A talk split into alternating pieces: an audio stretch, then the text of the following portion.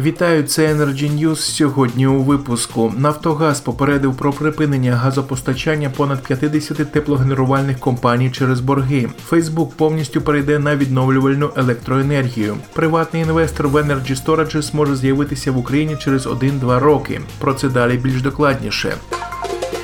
Нафтогаз попередив про припинення газопостачання понад 50 теплогенерувальних компаній через борги. НАК Нафтогаз України повідомив про ризик припинення газопостачання з 1 березня для 52 виробників тепла, які за оперативними даними на 19 лютого не виконують жодну з умов за розрахунками, передбаченими положенням про ПСО. За оперативними даними на 19 лютого для виконання такими підприємствами вимог за розрахунками необхідно в термін до 25 лютого включно виплатити на користь компанії понад 392 мільйона 800 тисяч гривень.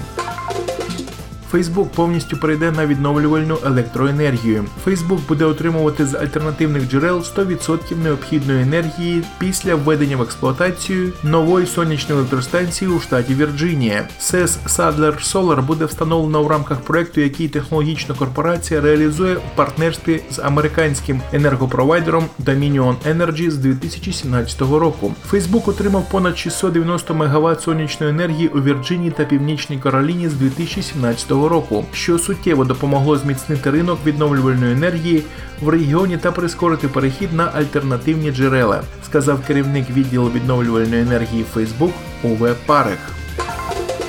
Приватний інвестор в Energy Storage зможе з'явитися в Україні через 1-2 роки. Український системний оператор НЕК Укренерго прогнозує появу перших приватних інвестицій в будівництво та впровадження систем накопичення енергії у 2021-2022 роках. Відзначив 19 лютого під час форуму балансування енергосистеми та системи накопичення енергії. Перший заступник голови правління Укренерго Володимир Кудрицький. Для інвестора необхідно, щоб цей ринок попрацював якийсь час. При принаймні один рік, щоб банки могли прийняти на своїх кредитних комітетах рішення про виділення фінансування, наголосив він.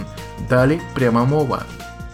Якщо ми говоримо про якийсь механізм підтримки, то і тут, щоб розробити цей механізм, щоб його відтюнінгувати, прийняти відповідні рішення на рівні там Кабінету міністрів України, на це все теж реалістично потрібен час. Навіть якщо дуже швидко бігти, навіть якщо включити турборежим, ми не отримаємо перших інвестицій раніше 2021 року.